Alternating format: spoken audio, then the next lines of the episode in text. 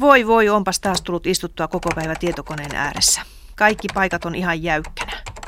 Voi miten vaikea on nousta taas seisaalleen pitkän istumisen jälkeen. Selkäkään ei suoristu, sekin on aivan jäykkä. Ja jalat ihan turtana.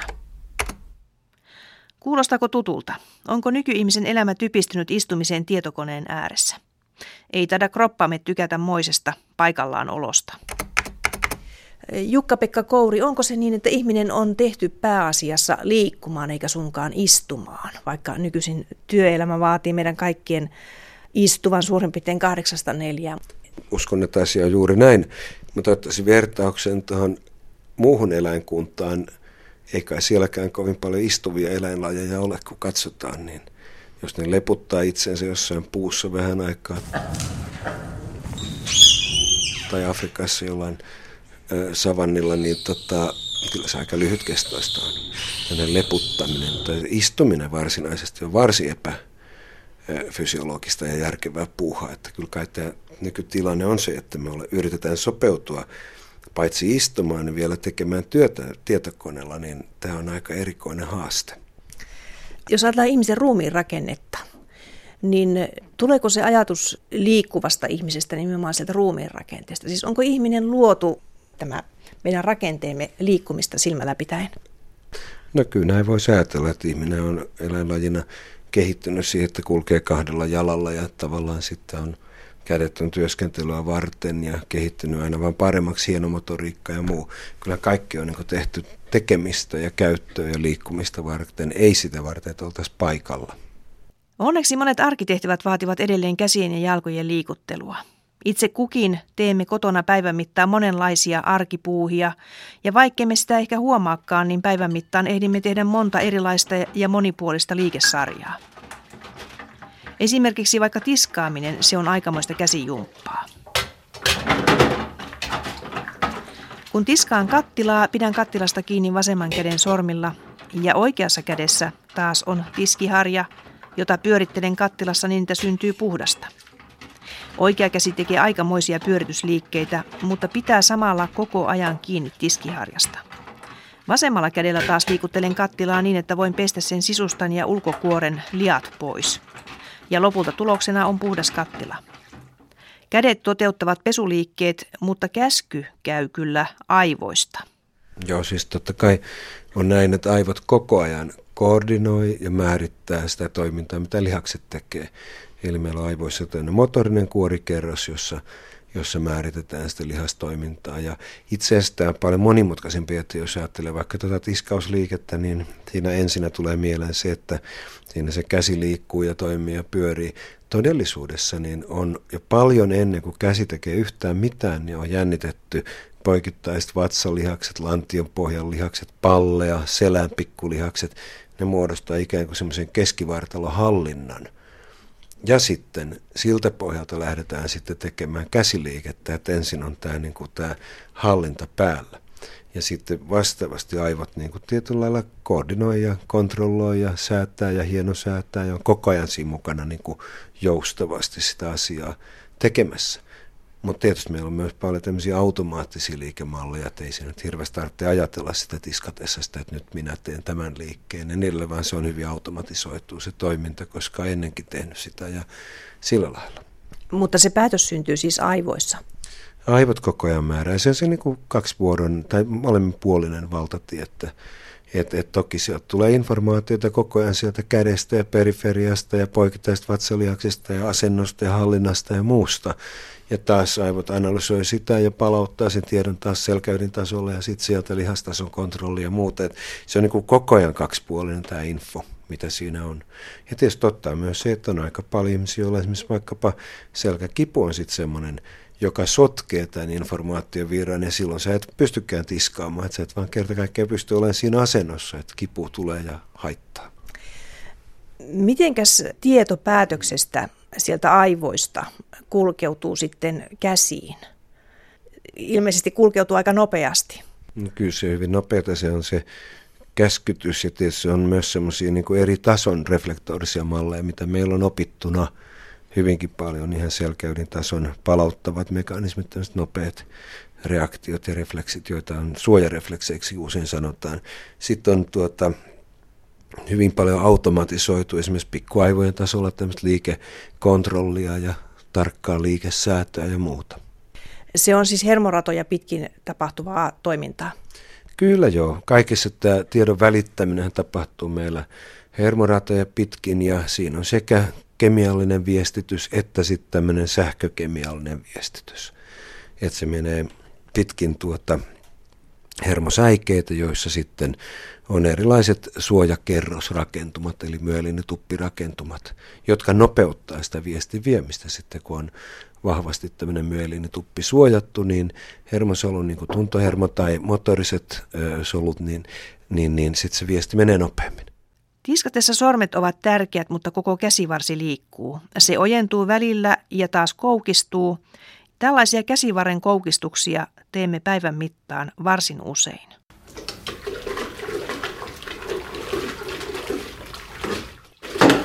Jukka-Pekka Kouri, mitä tapahtuu, kun minä tällä tavalla liikuttelen kättäni? Mitä noissa lihaksissa tapahtuu ja miten tuo kyynärpää, mitä siinä tapahtuu? Kyynärpää koukistuu ja silloin nämä supistavat lihakset eli fleksorilihakset niin kuin supistuvat ja tekevät sen liikkeen. Et ennen sitä tietysti täytyy olla aikomus tehdä se ja niin kuin tavallaan se käsky, että käsi tekee näin. Mutta lihakset tottelee aika sokeasti kyllä sitä motorista, motorista viestiä, joka tulee aivoista. Mitä siinä lihaksessa tapahtuu? Miten siis lihas pystyy tuottamaan tällaisen liikkeen? No lihakseen tulee pieniä hermopäätteitä, jotka sitten vie sen tiedon sieltä, että nyt supistutaan. Ja lihaksessa on sitten säikeitä, jotka menee toinen toistensa lomahan, niin kuin Kalevelassa aikanaan sanottu mainiosti, niin ne niin kuin tavallaan liukuu toisiinsa toistensa lomaan ja sitten se lihas supistuu, sen lihaksen niin kuin lepopituus lyhenee nopeasti. Eli se lihaksen supistuminen saa aikaan nimenomaan tämän liikkeen. Minä nyt tässä heiluttelen tätä kättä, niin suurin piirtein 90 asteen kulmassa. Juuri näin, ja itse asiassa ihmisessä on aika nerokkaat nämä järjestelmät, että käytetään hyvin fiksusti toimivia vipuvarsia. Ja se, että millaisia niveliä missäkin on ja miten ne kiertyy ja liikkuu tai muuta, niin se on niin tarkoituksenmukaisuusajattelua hyvin paljon. Käytetään niin fysiikan ihan peruslainmaisia väittämiä ja asioita. Tässähän on tässä kädessä on luita, sitten täällä on niveliä ja sitten täällä on jänteitä ja lihaksia. Eli näilläkö tehdään aina tämä liike? Näiden neljän työntekijäryhmän yhteistuloksena. No näinkin voisi sanoa että et nimenomaan se yhteistyö tuossa on kauhean tärkeä. Ja polvimusta on ehkä semmoinen selkeä esimerkki, jos jokainen niin luo mielikuvan polvesta, niin polve on tämmöinen sarana-nivel, jossa oikeastaan sarana aukeaa, menee kiinni. Siinä on pientä muutakin liikettä, mutta se pääasia on tämä sarana. Ja siellä on tukisiteet, jotka estää, ettei se mene niin kuin yliliikkuvuusasentoon tai pois paikaltaan, pidetään siinä tiukasti. Siellä on pehmentävät rakenteet itse nivelessä, tämmöiset nivelkierukat, jotka pehmentää sitä liikettä ja iskua vaikka juostessa. Siellä on nivelnestettä, joka tekee sen liukuvaksen pinnan. Voisi verrata hyvän moottori, moottoriöljyyn vaikka tavallaan. Ja sitten siellä on tämä rustokudos, on tämmöistä lasirusto, joka on hyvin liukaspintaista. Ja siihen sitten levitetään vielä tämä, tämä öljy päälle, niin sehän ei tarvitse kauheasti energiaa tämmöinen, että liukuva liike, liike tulee siihen. Ja taas sitten, niin siellä on sitten polvilumpio siinä päällä ja lihakset kiinnittyy siihen. Ja polveen niin ojentavat lihakset, jolloin niille tulee hirveän hyvä vipuvarsi toimia. Ja tämän vivun avulla tavallaan sitten saadaan aika pienellä energialla kävelyaikaiseksi. Että kyllä tämä hyvin nerokas systeemi on. Sitten se toistelta puolta tulee taas sitten koukistavat lihakset, jotka onkin sitten vähän niin kuin jykevämpiä ja vahvempia kiinnittyy jänteellä juuri semmoisiin kohtiin, josta saadaan taas se vipuvarsi käyttöön suhteessa itse sarana niveleeseen. Et käsi on vähän vaikeampi ranne ja muut, siellä on paljon paljon luita ja pieniä pelaajia siinä, se on vähän kuin jalkapallojoukkue toimisi siellä niin yhdessä, mutta et polvi on tämmöinen jykevä selkeä nivel ajatella sitä, miten liike saadaan aikaiseksi. Fysiatrian erikoislääkäri ylilääkäri Jukka-Pekka Kouri kuntoutusortonista kertoi käden ja jalan liikkeistä ja totesi myös vähän aikaa sitten, että elimistössä viestit kulkevat aivoista käsiin ja käsistä aivoihin. Tiskatessa käsi, kämmen ja sormet ovat tekemisen toteuttajia pääroolissa. Kädestä on kehittynyt pätevä työkalu, jota voimme liikutella monipuolisesti ja tehdä töitä sen avulla. Siis ihmisen ja apinan erohan on opponens ote. Ja sillä tarkoitetaan sitä, että noin 90 kuukauden ikäinen lapsi alkaa käyttää peukaloaan ja pystyy niin tämän peukun ottamaan vasten muita sormia. Ja se on tämä opponen sote. Tämä sapinalla on semmoinen niin koko kämmenen tämmöinen ote, että ei pysty niin yksilöidystä tekemään. Tämä on, tämä on erittäin iso, aika dramaattinen ero, ero kehitysbiologiassa. Kyllä tämä, että ihminen pystyy tähän käden monipuolisempaan käyttämiseen. Ja sitten tietysti se, että ihmiskunta on oppinut käyttää erilaisia työkaluja. Että kautta linjan niin tämä työkalut on ollut hyvin, hyvin olennainen asia. Että, että se on tuonut sitä osaamista lisää ja lisää. Ihminen voi käyttää kättään erilaisiin tehtäviin, tarttumiseen, kiinni pitämiseen ja nostamiseen ja myös rakentamiseen, kutomiseen ja vaikkapa soittamiseen. Pianistin sormet liikkuvat ja liukuvat koskettimilla ihmeen ketterästi. Osaksi juuri käsien arkkitehtuuri on tuonut ihmiselle sen aseman, joka sillä on maan pinnalla muun eläinkunnan joukossa.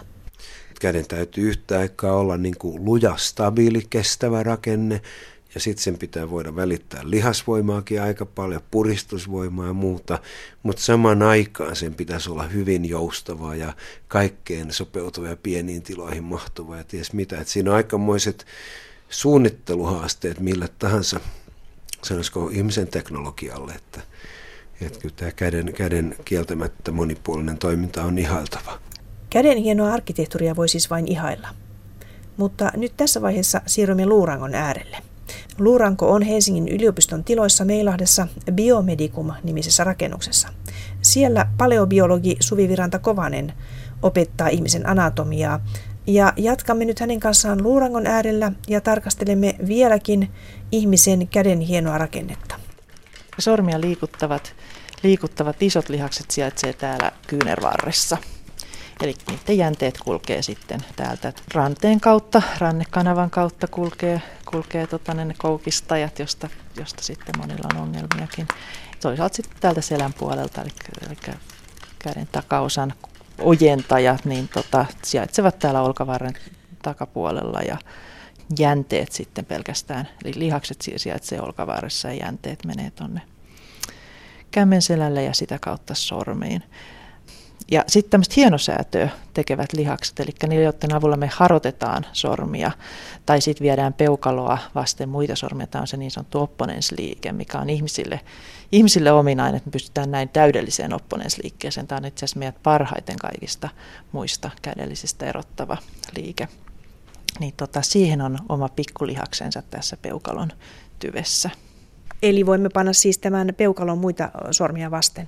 Joo, juuri näin. Se on se opponensliike. Eli, eli tota, siinä peukalo liikkuu täältä jo täältä tyvestänsä sivusuuntaan niin, että se pääsee. Sen tietysti mahdollistaa myös meidän peukalon pituus ja muiden sormien pituus suhteessa muihin sormiin. Että tota. Ja peukaloa, peukalon liittää tähän näihin ranteen luihin niin tämmöinen satulanivel, mikä on ihmisille taas erityisen kehittynyt. Ja tämä on yksi näitä itse asiassa viime, niin kuin ehkä ihmisen kehityksessä viimeisimpiä, viimeisimpiä kehityksiä, että tämä, tämä on kehittynyt näin laajan liikkumisen sallivaksi tämä satulanivel. Sitten on jopa verrattu, että neandertaalin ihmisillä se ei olisi ollut yhtä hyvä, se on vähän kiistanalasta, mutta kuitenkin. Niin. Nämä on tällaisia pieniä asioita, mitä voidaan ruustosta nähdä, mitä paleontologi näkee sitten toisaalta, mitkä on niin ihmisen toiminnalle tärkeitä, jotka erottaa sitten ihmisen muista eläimistä. Siis peukalo on itse asiassa aika monipuolinen. Sillä voi tehdä monenlaisia asioita ja pyöritellä eri suuntiin ja todella laittaa peukalon tätä kämmentä vasten tästä aika kätevästi, aika, aika jyrkässä kulmassa. Kyllä joo, eli peukalossa, niin kuin mä sanoin, niin tämä, tämä satulanivel on siinä ihan olennaisessa osassa, mutta myös se, että peukalolla on omia pieniä lihaksia, jotka on vastuussa tästä hienosäädöstä. Et toki kaikilla muillakin sormilla on, on näitä tota, tojenterosseuslihaksia, jotka mahdollistaa niiden harotuksen, mutta et peukalolla on, on tämä. Kaikki voidaan katsoa omaa peukaloamme, siinä on tämmöinen iso lihasmassa. Massa, ja tota, jos se jostain syystä ei pysty peukaloa käyttämään, niin sehän sitten siitä häviää, eli hypertrofioituu se. Samaten käden hermotus on hyvin säädelty. Nyt jos katsotaan tätä luurankoa, tämä on, seisoo tämmöisellä jalalla, melkein yhtä pitkä kuin minä tämä henkilö. Onko nyt miehen ja naisen välillä mitään eroa tässä luurangossa? Noin, josta saattaisit päätellä, että tämä on esimerkiksi miehen tai naisen luuranko. Joo, keskimäärin löytyy lantioluussa varmimmin sitten tuossa niskan alueella, kallon pohjan luussa saattaa myös olla eroja. Nämä on tällaisia keskiarvoja keskimäärin. Keskimäärin naisten, kaikkien naisten lantiohan on tietysti sopeutunut synnytykseen, niin siinä mielessä lantioluut on vähän erilaiset kuin miehillä. Se on leveämpi se synnytyskanava. Ja tämä nyt näyttäisi selvästi miehen luustolta, koska siinä on näin kapea ja tämmöinen pyöreän muotoinen tämä niin sanottu pikkulantio, joka tulee tänne lantiorenkaan alle tai, tai niin alapuolelle. Täällä on selkäranka täällä takana. Nyt menemme tänne, menemme tänne luurangon taakse ja täällä on siis selkäranka ja se on hyvin tuommoinen, siis mutkalla. Se on ihan olennainen. Eli tässä ihmisen luustossa nyt yksi olennainen tähän kaksijalkaisuuteen liittyvä on se, että tasapainopiste täytyy kulkea keskeltä, tuoda tota noin niin, tästä lantion, lantion lonkkanivelen kautta kohti suoraan maahan. Eli silloin meidän on helppo tai vähiten joudutaan työskentelemään gravitaatiota vastaan. Ja se on toteutunut niin, että meidän selkärangassa on tällaisia mutkia, eli siinä vaiheessa, kun lapsi lähtee nostamaan päätä ja lapsi lähtee käveleen, niin kehittyy sekä kaulan alueelle että sitten tänne lannealueelle niin sanottu lordoosi, eli tämmöinen mutka, joka sitten pitää huolen siitä, että se painopiste tulee oikein tuosta lonkkanivelen kautta maahan. Muuttaako ihminen tuota mutkaa liikkuessaan? Joo, kyllä se totta kai liikkuen, että toi selkärankahan elää koko ajan, kun me liikumme ja tota noin, niin pikkusen oikeenee askelsyklin mukana ja menee uudestaan, uudestaan, kyllä. Sivusuunnassa kuitenkaan, jos katsellaan nyt tätä selkärankaa, niin sehän ei ilmeisesti saisi olla kovin vinossa. Ei, se on sitten patologista, mutta aika monella meistä on pikkusen siinä sellaista vinoutta. Mitäs kertoisit noista olkapäistä? No olkapäät on ihmisellä, tämä olkanivelhän, olkavarsi kiinnittyy tämmöisen sekä lapaluun että solisluun avulla vartalon luustoon. Siellä on itse asiassa vain yksi ainoa nivel edessä, minkä avulla se kiinnittyy, eli tämä solisluun ja, ja tota rintalastan välinen. Tämä on sinänsä jännä juttu. Hevosilla ei ole, ole, ole edes sitä, eli niiden yläraaja kiinnittyy, tai etu, eturaajat siinä tapauksessa, niin kokonaan pelkästään lihasten avulla vartaloon. Mutta meillä on tosiaan täällä tämä pieni pieni nivel, mutta muutenhan se kiinnittyy lihasten avulla täältä takapuolelta. Lapaluut kiinnittyy selkärankaan ja kylkiluihin. Ja sitten tuo olkanivel itsessään, niin ihmisellä on aika hyvä pallonivel. Monilla meidän primaattisukulaisilla, kädellissukulaisilla, jotka kiipeilee paljon, niin on laajempi liikelaajuus ja vahvemmat lihakset, jotka pitää sen, että meidän on ehkä vähän niin kuin enemmän generalisti tai tällainen, mutta aika hyvä liikelaajuus, pallonivel, tavallinen synoviaali pallonivel siinä on. Generalisti tarkoitat siis semmoinen yleistyökalu? Niin, joo, nimenomaan, joka ei ole erikoistunut mihinkään tiettyyn. Jos tässä nyt itse liikuttelen tätä kättä ylös ja alas, niin tämähän hyvin helposti liikkuu terveessä kädessä tämä tämä olkapää ja antaa myöten siis erilaisille liikkeille myös etuja takasuunnassa, mutta ei kovin kauas taakse. Varmaan tuossa on yksilöllisiä eroja, kuinka pitkälle tänne taakse saa taivutettua, mutta siis eihän se nyt ihan loputtomasti sinne mene. Joo, joo eli siinä, siis tämä on todellakin tämmöinen pallonivel nimeltänsä, eli siinä on tämä olka, olkavarren pää on pallomainen, joka sitten niveltyy tämmöiseen aika laakeeseen kuppiin tässä lapaluussa – ja se mahdollistaa todellakin nämä mainitsemassa sekä kiertoliikkeen että eteen, edestakaisin, että sivuttaissuuntaisen liikkeen.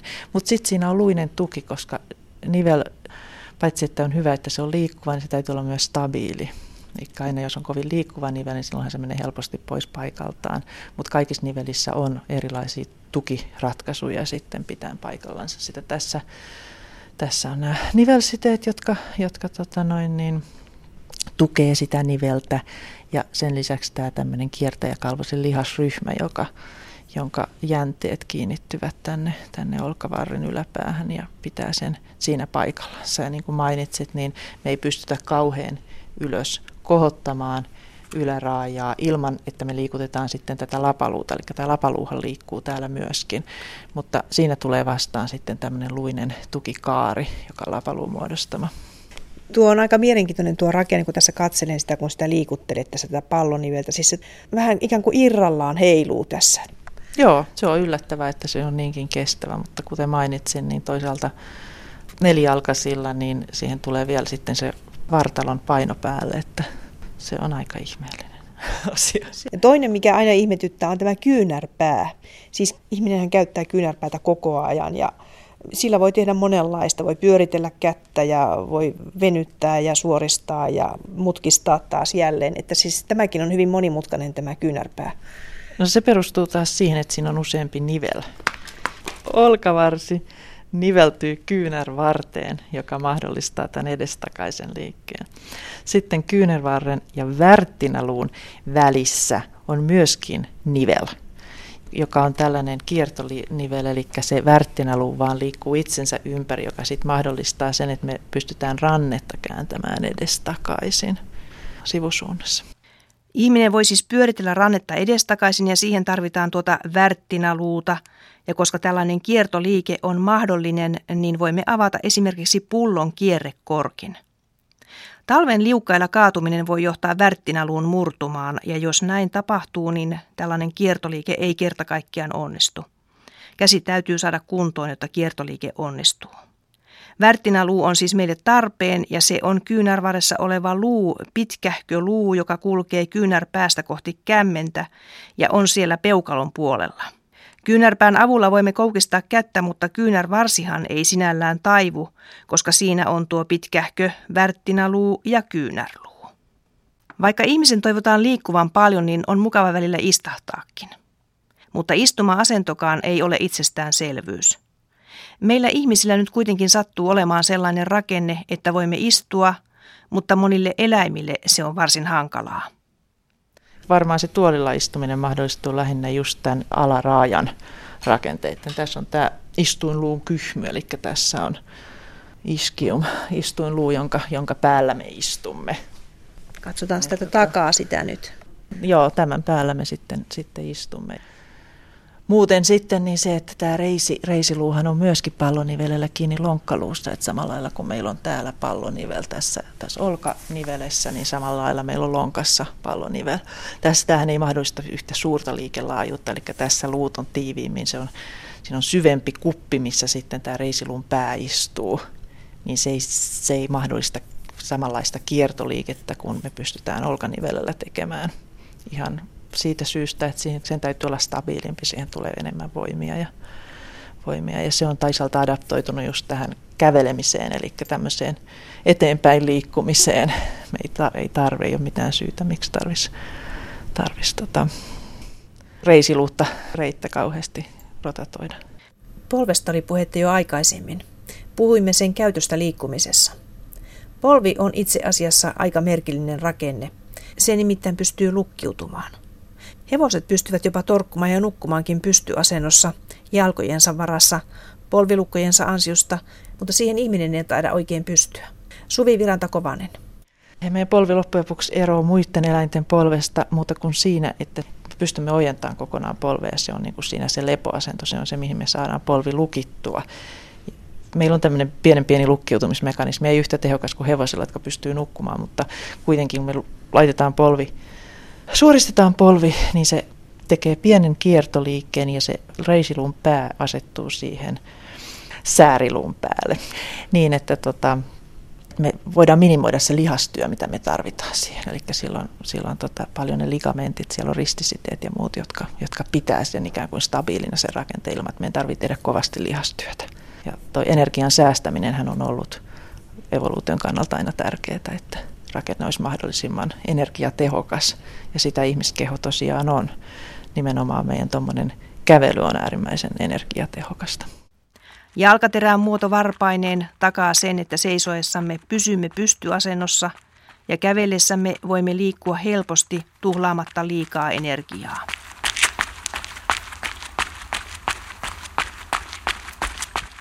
Se, että me ollaan energiatehokkaita kävelijöitä, niin johtuu siitä, että meillä on ne kaaret, holvit tuossa jalkapohjassa.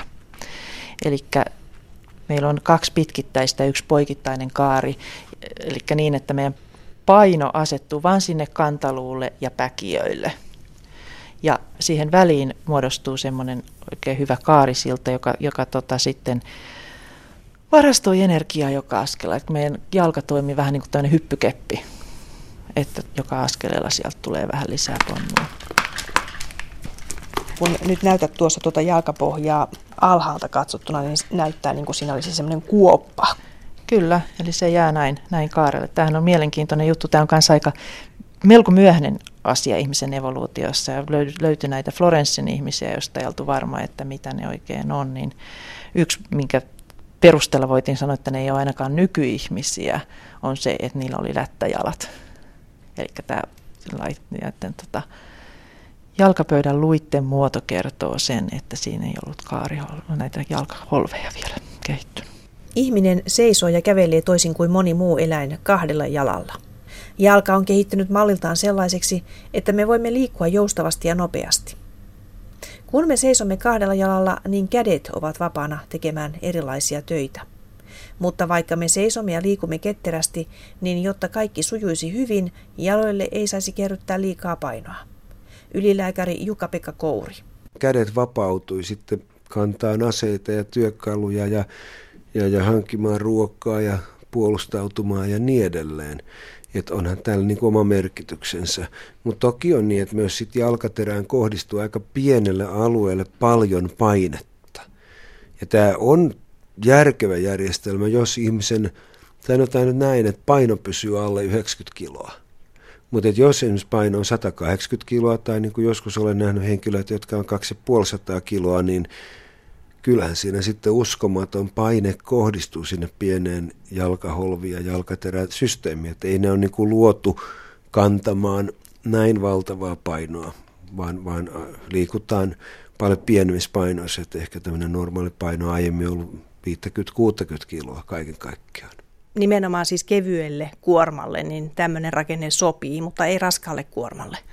Joo, ei. Siinä tulee kyllä melkoinen kuormitus ja kyllähän se nähdään siinä, että jos esimerkiksi nuorena tapahtuu niin ikävästi, että kehittyy valtaisa ylipaino, 140-kiloinen nuori ihminen, niin kyllä siinä jo 40-vuotiaana yleensä on niverikko polvissa ja sitten 50 alle niin lonkissa ja nilkkanivel vaurioitu ja muuta. Että kyllä siinä käy näin, että ei niin kestä sitä painoa myöskään.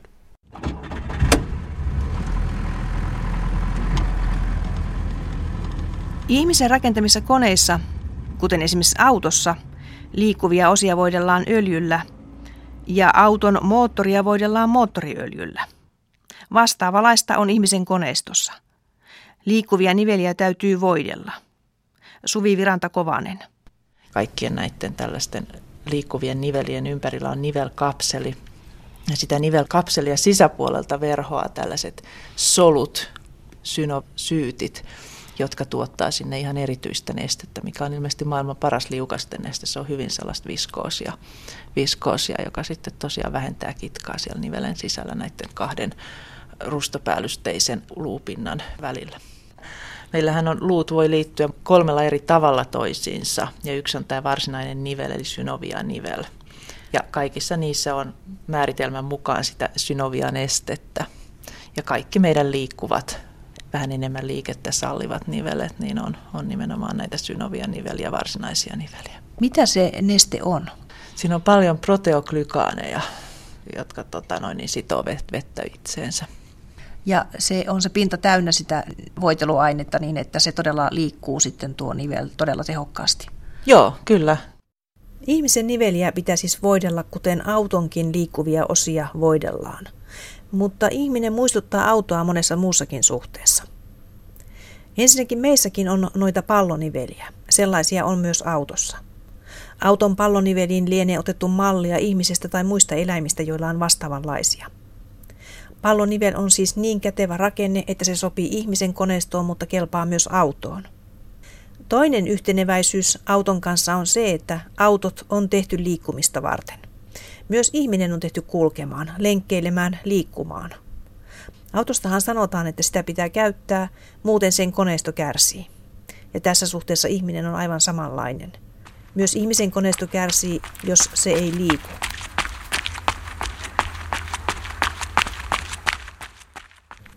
Mutta miksi? Miksi näin on? Miksi meidän pitää siis lähteä mieluummin lenkille kuin jäädä laiskasti ja mukavasti lepäämään nojatuoliin tai jäykistelemään vain tietokoneen ääreen? Mitä meissä oikein tapahtuu silloin, kun me liikumme? Ylilääkäri Jukka-Pekka Kouri. Toi on tuota, mun mielestä hyvin tärkeää ymmärtää, että miksi pitää käyttää, miksi niin kuin me sanotaan, että liikunta on lääke, miksi me väitetään, että kaikki nämä sekä lihakset että nivelet että rusto että välilevy, kaikki nämä kudokset hyötyy liikunnasta. Yksinkertaisesti vastaus on se, että niiden aineenvaihdunta toimii liikunnan avulla. Että esimerkiksi rustokudokseen ei itseensä tule verisuonia, mutta rustokudos imee ravinto, ravintonsa niin alla olevasta luukudoksesta. Ja taas sitten tämä on kauhean riippuvaista liikkeestä, että kun on se liike, niin se onnistuu se sienen, sienimäinen toiminta tavallaan, että pesusieneen imetään nestettä liikkeen aikana liikkeen avulla. Ja samalla lailla voisi ajatella välilevyä selässä. Tiedetään, että sinne ei ole suoraa verenkiertoa. Se myös luun päätelevystä niin kuin imee itseensä sitten ravintoaineet ja nesteen ja muuta. Ja tästä esimerkiksi sovellutus on se, että kun ihminen aamulla herää, niin hän on muutaman millin pidempi kuin illalla, kun menee nukkumaan.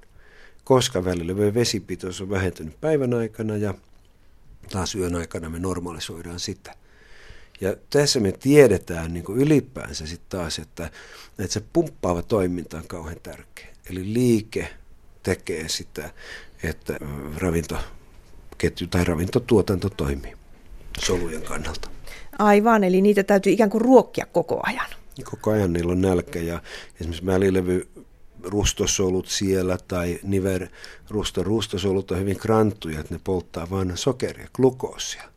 Että ne ei niin kuin polta rasvaa tai muuta, vaan ne tarvitsee sitä sokeria. Ja tota, se on ehkä ainoita asioita, johon on törmätty sitten, että olisi jotain hyötyä ollut diabeteksestä, niin on se, että välilevysairautta esiintyy vähän vähemmän diabetes potilailla, koska heillä on korkeampi verensokeritaso.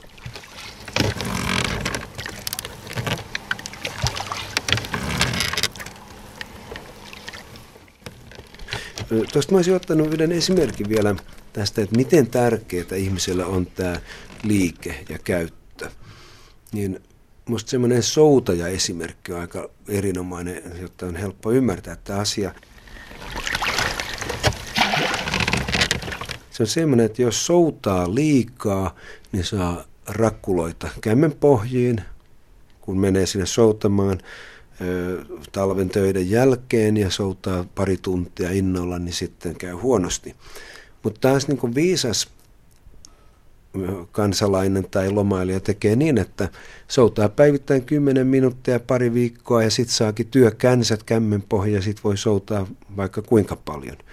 Eli tämä on tavallaan tämä sidekudos solu on niin fiksu, että se herää siihen, kun sille ilmoitetaan, että nyt pitää niin kuin valmistaa hyvää tavaraa, joka kestää kuormitusta, niin se vähän aikaa miettii, sitten se alkaa tehdä sitä.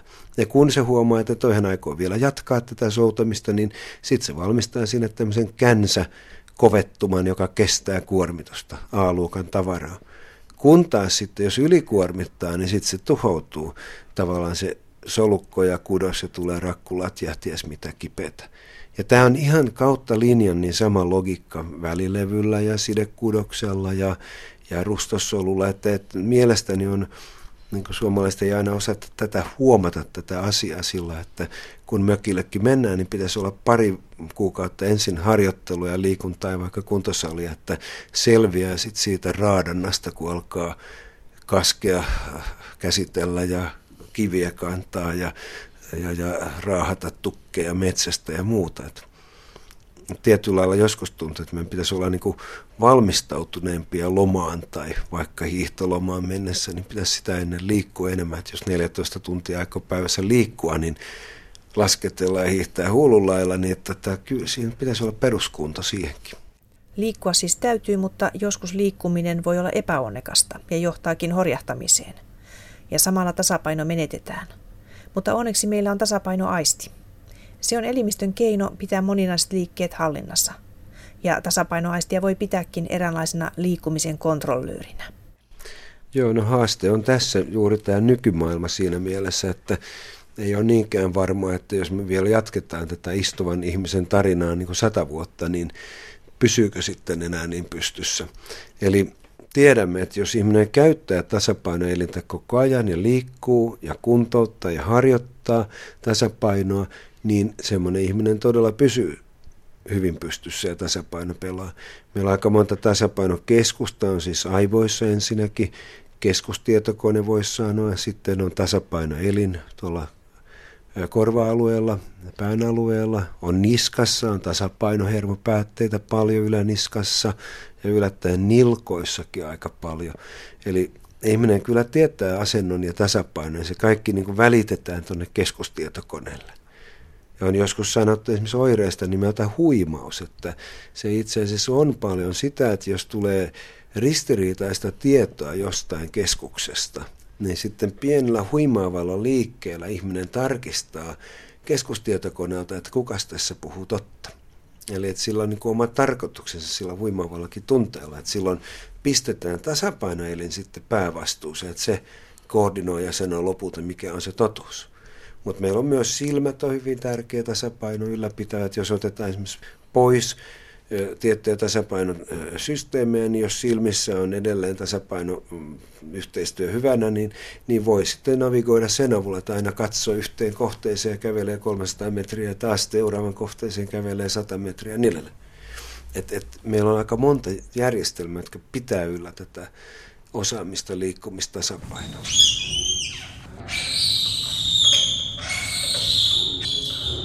Esimerkiksi niskatasapainosysteemi on niin tärkeä, että kun esimerkiksi apinoilta niin puudutettiin kakkosnikaman alue tuolla yläniskassa, niin apinat putoili puusta. Aika merkillinen kokonaisuus siis kaiken kaikkiaan se, miten ihminen ylläpitää tasapainoa. Tasapainohan tarkoittaa tietysti sitä, että voimme liikkua hallitusti emmekä horjahtele satunnaisesti sinne tänne.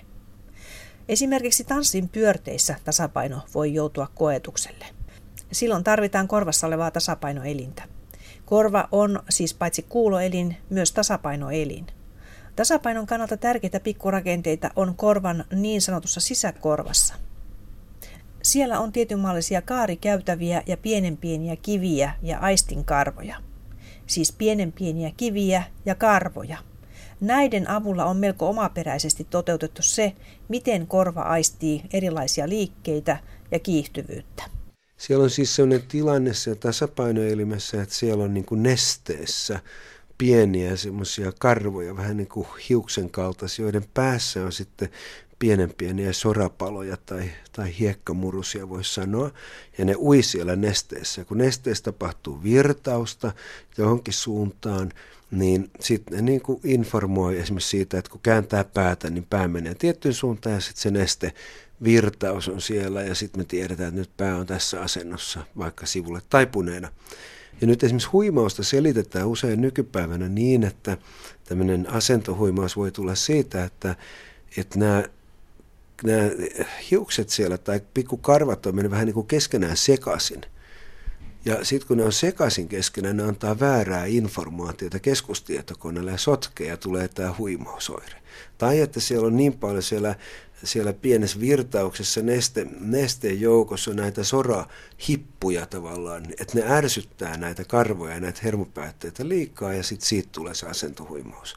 Ja kun me saadaan sitten nämä ajettua sinne varastotiloihin, eli sakkuluksen alue, siellä on semmoinen pussukka, minne ne menee niin kuin normaalisti nämä pienet sorapalaset sieltä tai hiekkajyväset. Kun me saadaan ne laskeutumaan sinne oikeaan paikkaan, niin kas kummaa huimaus rauhoittuu. Ja että näin liikkeellä me saadaan nämä tavallaan, tavallaan tämmöinen takku. Jos hiuksessa on takku, niin se on aika lähellä samaa.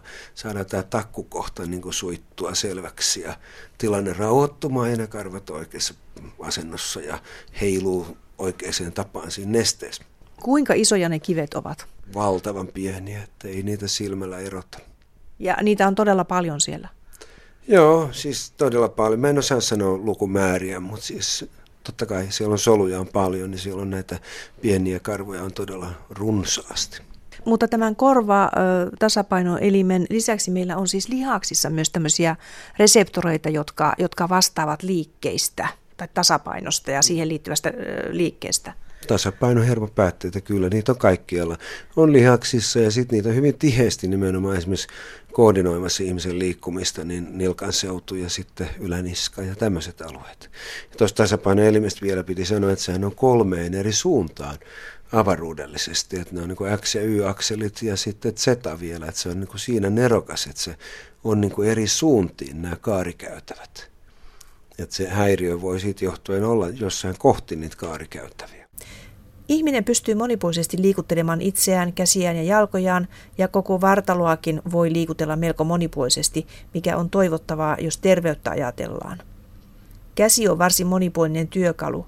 Käsien avulla valmistamme ruoan, rakennamme taloja, työskentelemme tehtaassa tai teemme kotiaskareita. Jalkoja ihminen käyttää siirtymiseen paikasta toiseen. Liikkuessaan ihminen ei tuhlaa energiaa, vaan pystyy siirtymään paikasta toiseen – energiaa säästellen. Suvi Viranta Kovanen. Se perustuu siihen, että pystytään säästämään energiaa liha, vähentämällä lihasvoimaa niin, että tavallaan jänteet ja likamentit auttaa siinä. Ja sitten toisaalta ihmisellä on myös se, että meillä on suhteellisen kevyet ääripäät alaraajoissa. Ja se on ollut toinen asia, millä niitä on sitten kevennetty ja tehty energiatehokkaammiksi. Oikeastaan meidän koko kroppa, myös pystyasento, se, että me pystytään aika vähällä energialla pysymään pystyasennossa, niin tota on ollut yksi semmoinen, että pää on suoraan kropan yläpuolella. Ja, ja tosiaan niin samalla kohdalla, kun menee painopisteen kautta se linja, linja kulkee. Selkäranka, selkärangan mutkat lisää sitä.